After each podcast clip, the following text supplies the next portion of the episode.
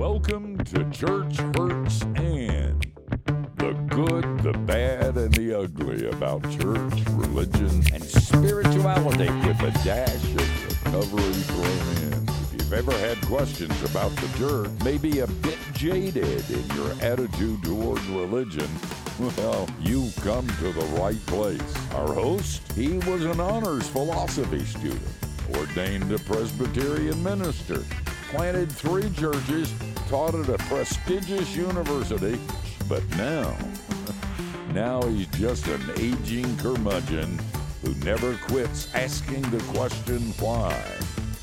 The host of Church Hurts and Doctor John Bash. When I was growing up, professional athletes were a little less professional than today.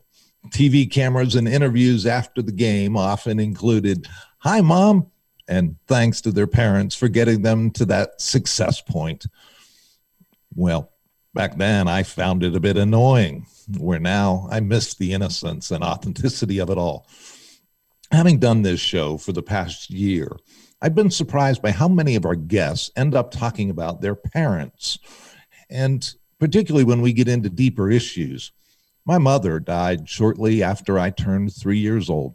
My father died when I was only twenty-two, and I felt handicapped in a way in life. I couldn't take my wife-to-be to meet my dad, and it would have showed her a lot about me. I loved my dad, but his failings and flaws impacted me for years into the future. In fact, really even they still do. When a new baby comes into the world, it's common for the adoring family and close friends to make comments about how they have physical attributes of the mother or the father. I find it ridiculous, impossible to discern, and as reliable as your daily horoscope. But as life goes on, often the genetic and character traits passed on from parent to child are undeniable. Parents teach us what we should be like and model for us how to navigate this world with varying degrees of success. So what do you do when that thing called nuclear family betrays you, dies, gives you up for adoption, turns to booze, or just flakes in the myriad of other ways possible?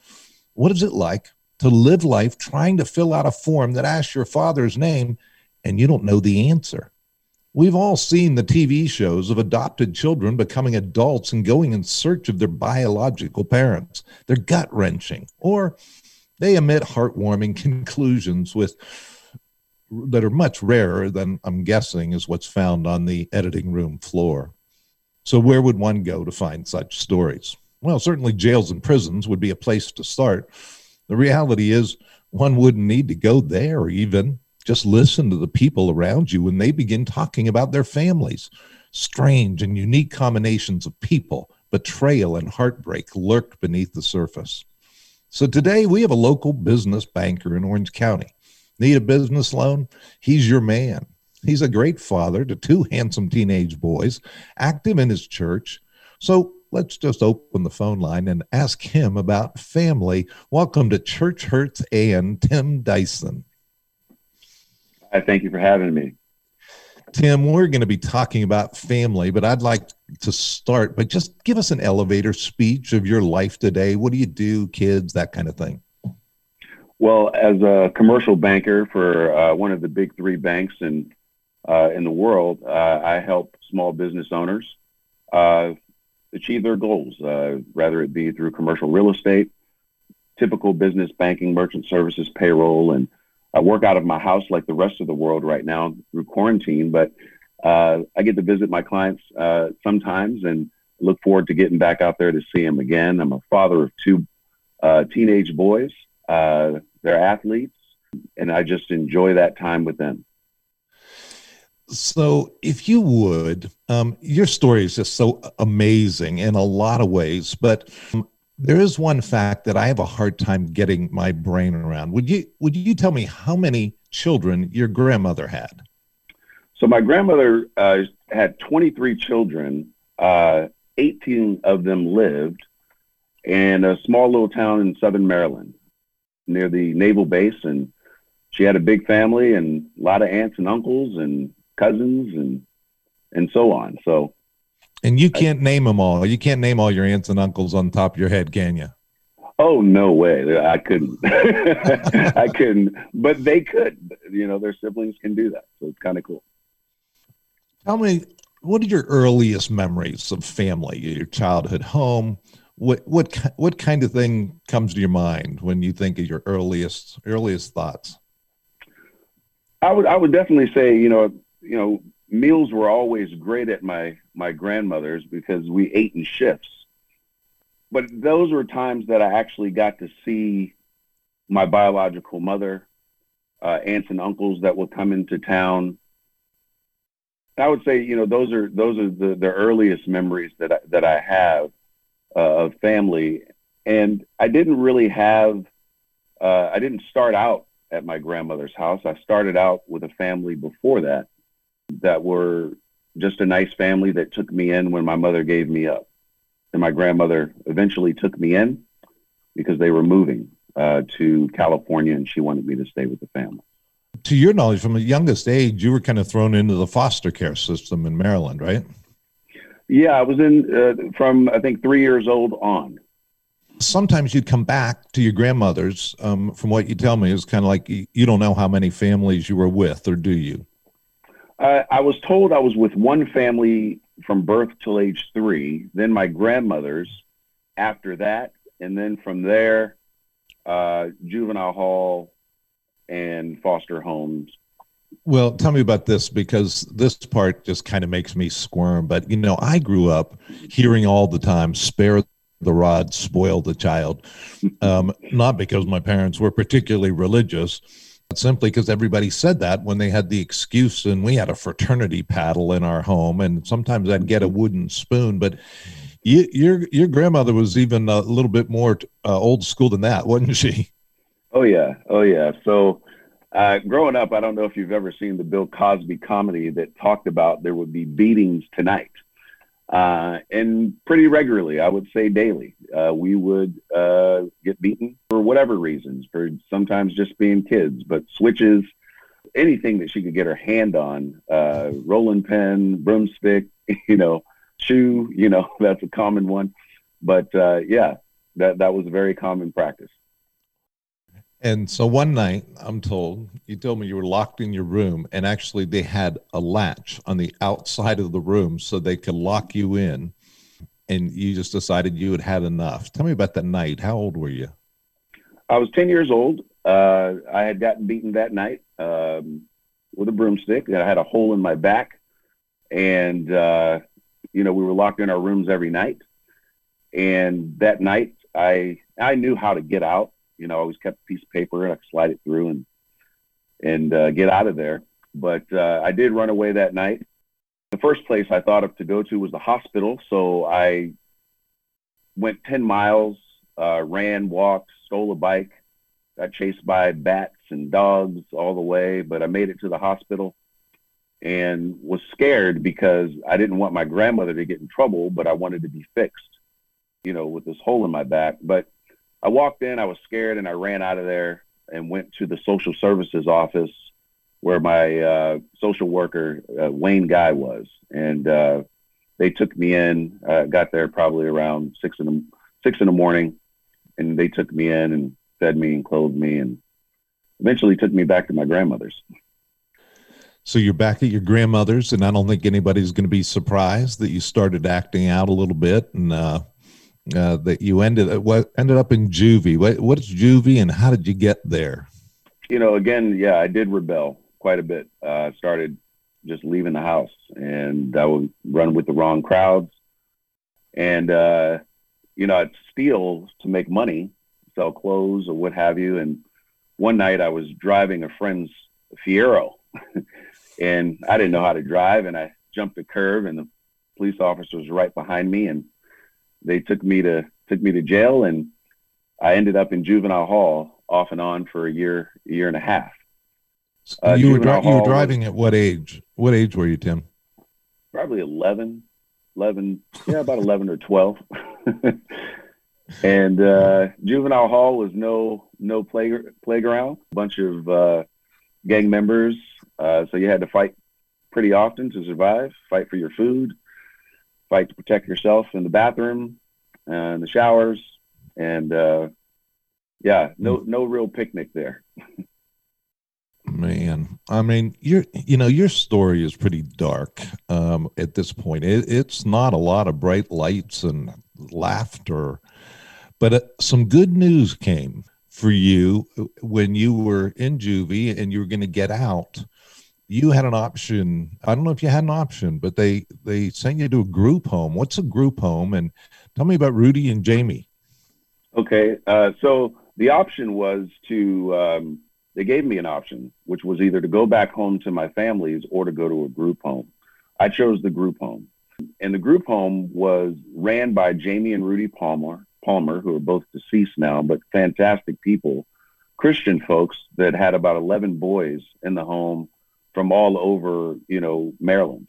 One of the rules at Jamie and Rudy Palmer's house was that in order to uh, stay there is that you had to go to church. So we went to a small church and a high school that was probably ten, fifteen miles away. Well, with that little bit of good news, let me just take a break for a moment and say um, that I work for Standing Stone, which is a ministry that really helps the frontline workers in church ministry and uh, confront some of the difficult issues that we talk about here on Church Hurts. And if you have a chance, would you come visit um, us? And if you'd consider even supporting us, just go to church hurts and dot org, and, um, and you can find out how and more about what we do on this show.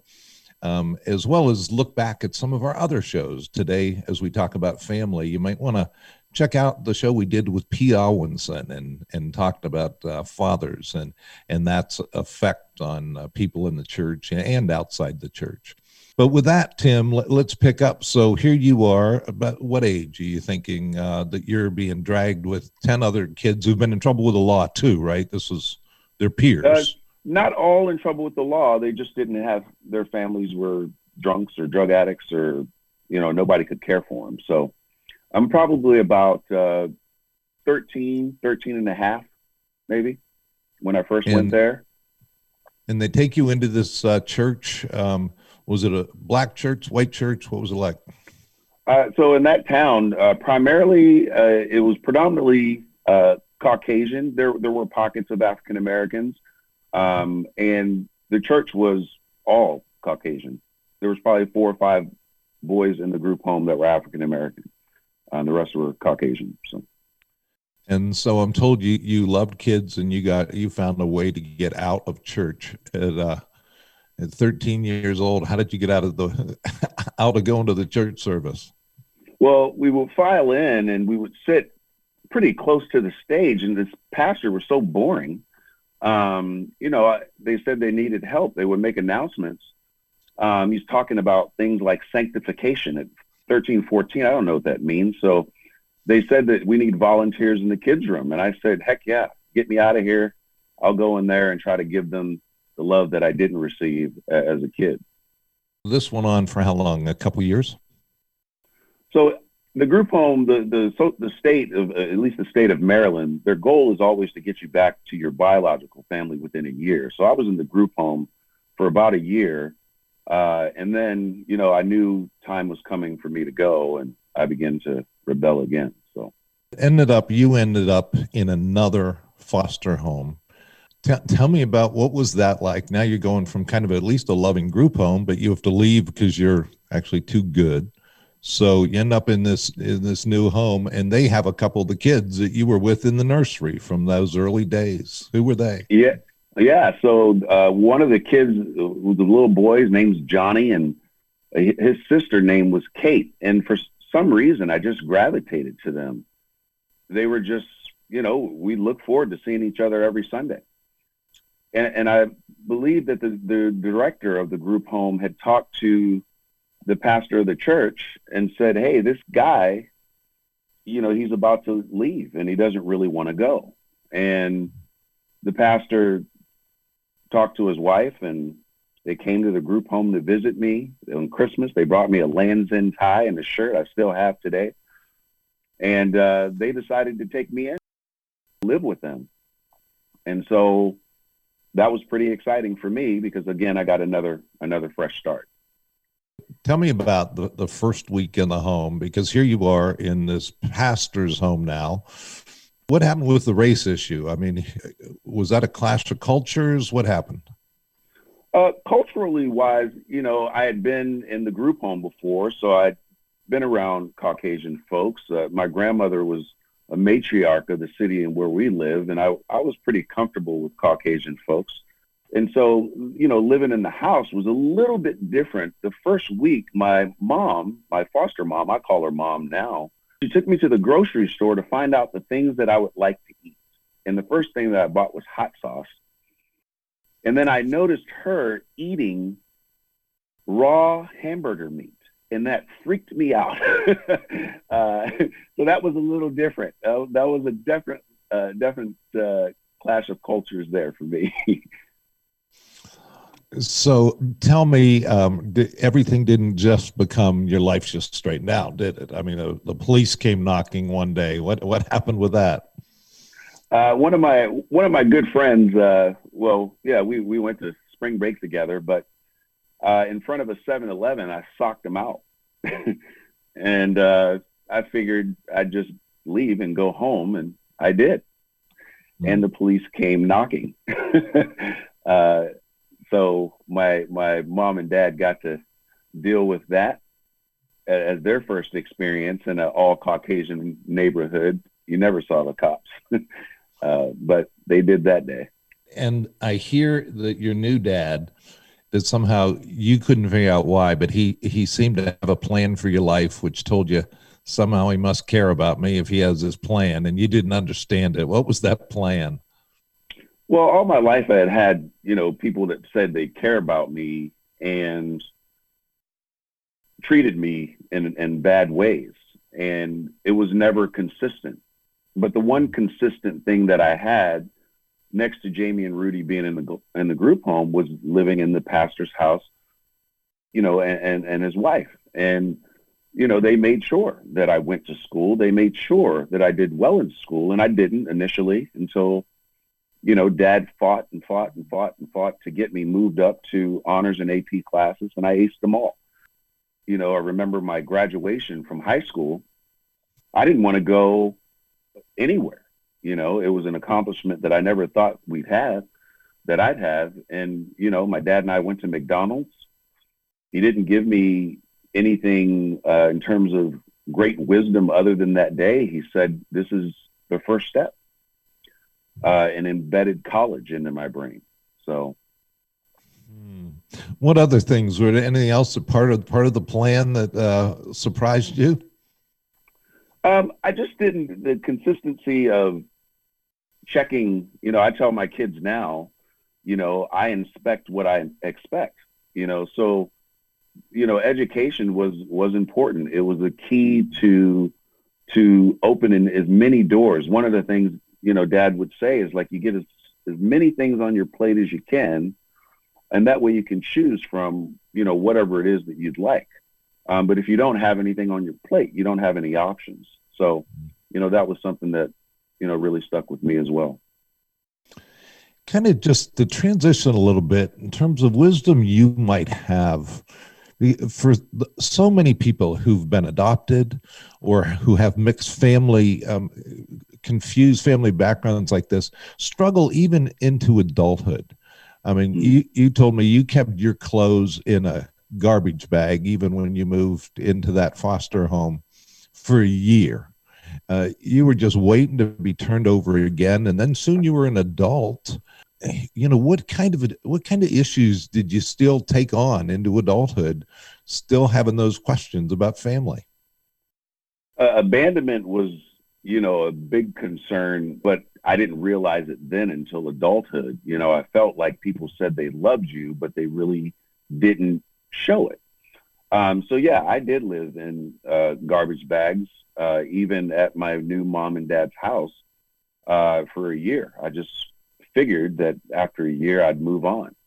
So in my adulthood, abandonment, you know, I would get into relationships, do something stupid, as I often did as a kid, get abandoned, and then repeat the cycle over and over again, which led to trying to numb that pain with alcohol and drugs and and women, and just doing whatever I could to try to solve this void of not knowing a whole lot about who my mother was or who the people that had me. It was just a vicious cycle that I repeated over and over again, even while being successful and working with many uh, businesses, uh, different businesses in, in, in California. So in your family, I'm taking, it was a big deal for you to graduate high school. Obviously you're a banker, you've graduated from college. You know, it's, I, I just spiritually, you're on Church Hurts end. So there, I have to just ask the question, how does God play into that struggle? You went through some wild things, still processing this stuff as an adult. You know, where does faith, church, all that come in? Hmm.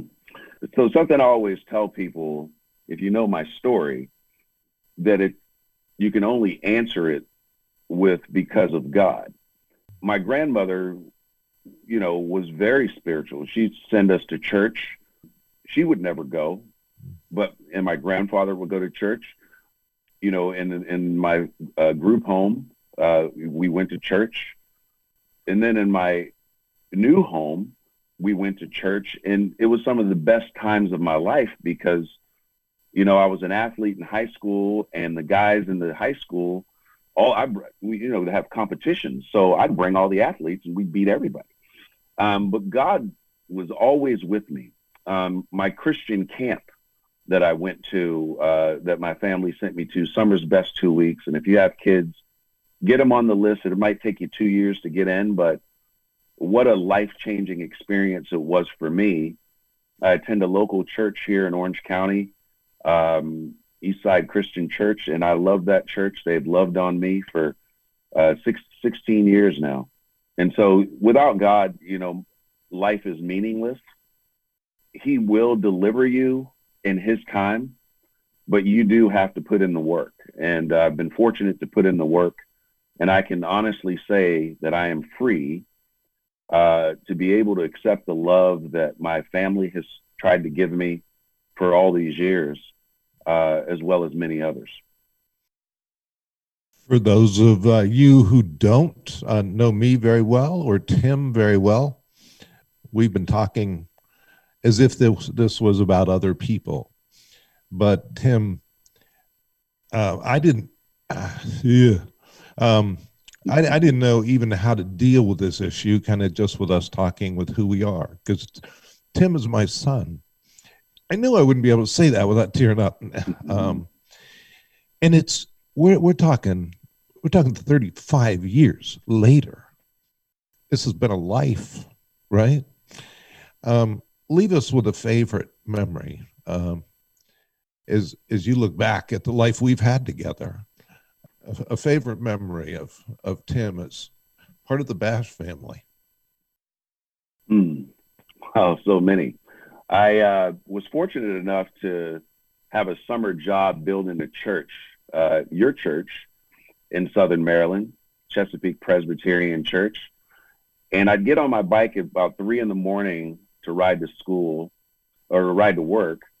And, uh, you know, before, you know, the sun came up and we had to pour concrete. But one of the cool things that my mom, my dad, my brother and sister would show up at the job site, bring me breakfast. And it wasn't just some, you know, breakfast burrito, which was very good, but I got on a plate blueberry pancakes, fresh bacon, you know, and all the all the construction guys are looking at me like, who the heck, and why is he getting all this good treatment? uh, those were that, those are some great memories, uh, you know, that I had when you took me to the Dude Ranch on my twenty-first birthday with a bunch of guys from church. Uh, that was a great time. While most guys at twenty-one were out partying, you know, I was on a dude ranch learning about horses and hanging out by a campfire. So I think, you know, watching my brother play hockey and my sister play soccer, um, and just, oh, my little sister, she, you know, she's not so little anymore, but, you know, she's just the apple of my eye. And uh, I think those, those are some of the great memories um, that I've had. But also my mom, You know, she is the rock of the family mm-hmm. by far.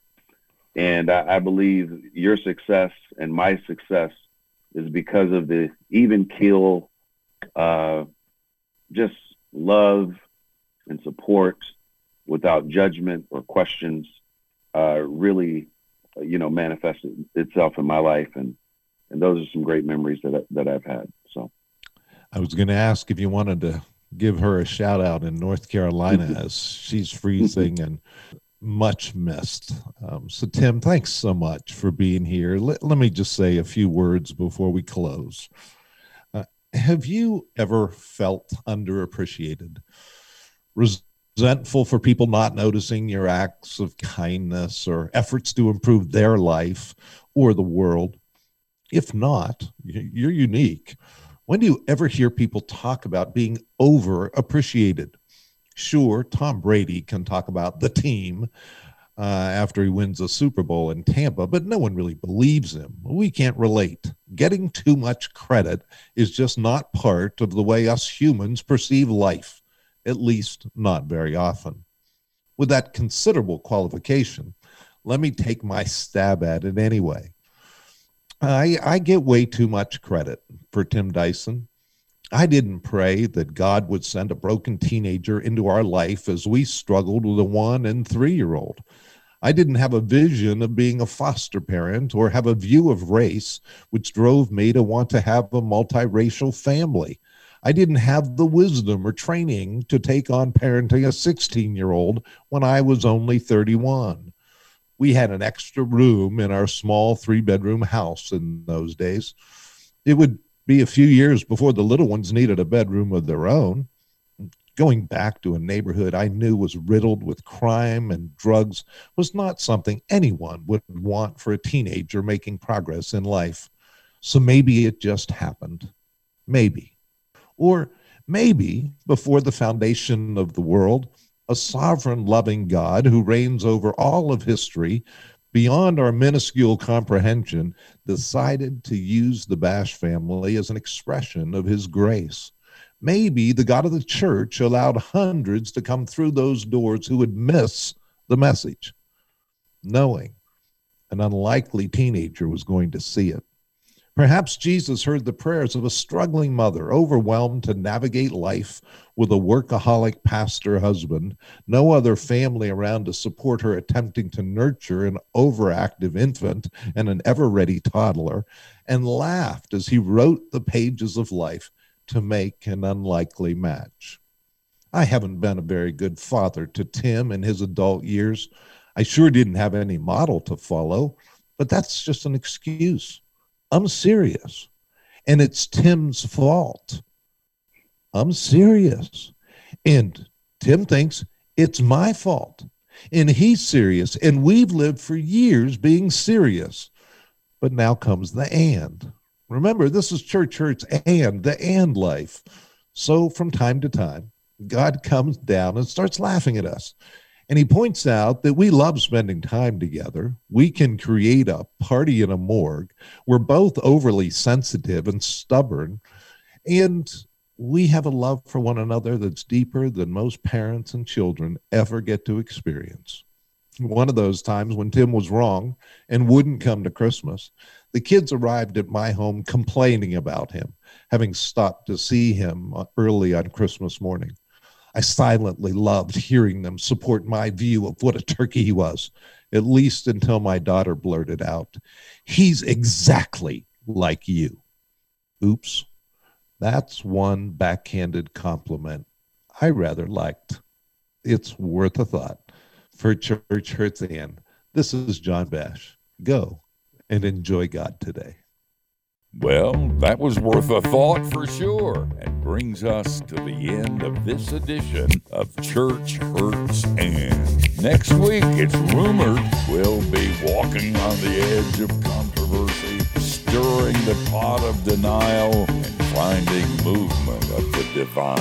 Our host, Doctor John Bash, is a shepherd with Standing Stone, a nonprofit ministry committed to caring for pastors and Christian leaders at risk of leaving the ministry prematurely. Come visit us at Church Hurts. and dot org. Tell us your story while you're there. Until then, remember, Church Hurts isn't the end of the story. Now go into the end and enjoy God today, won't you?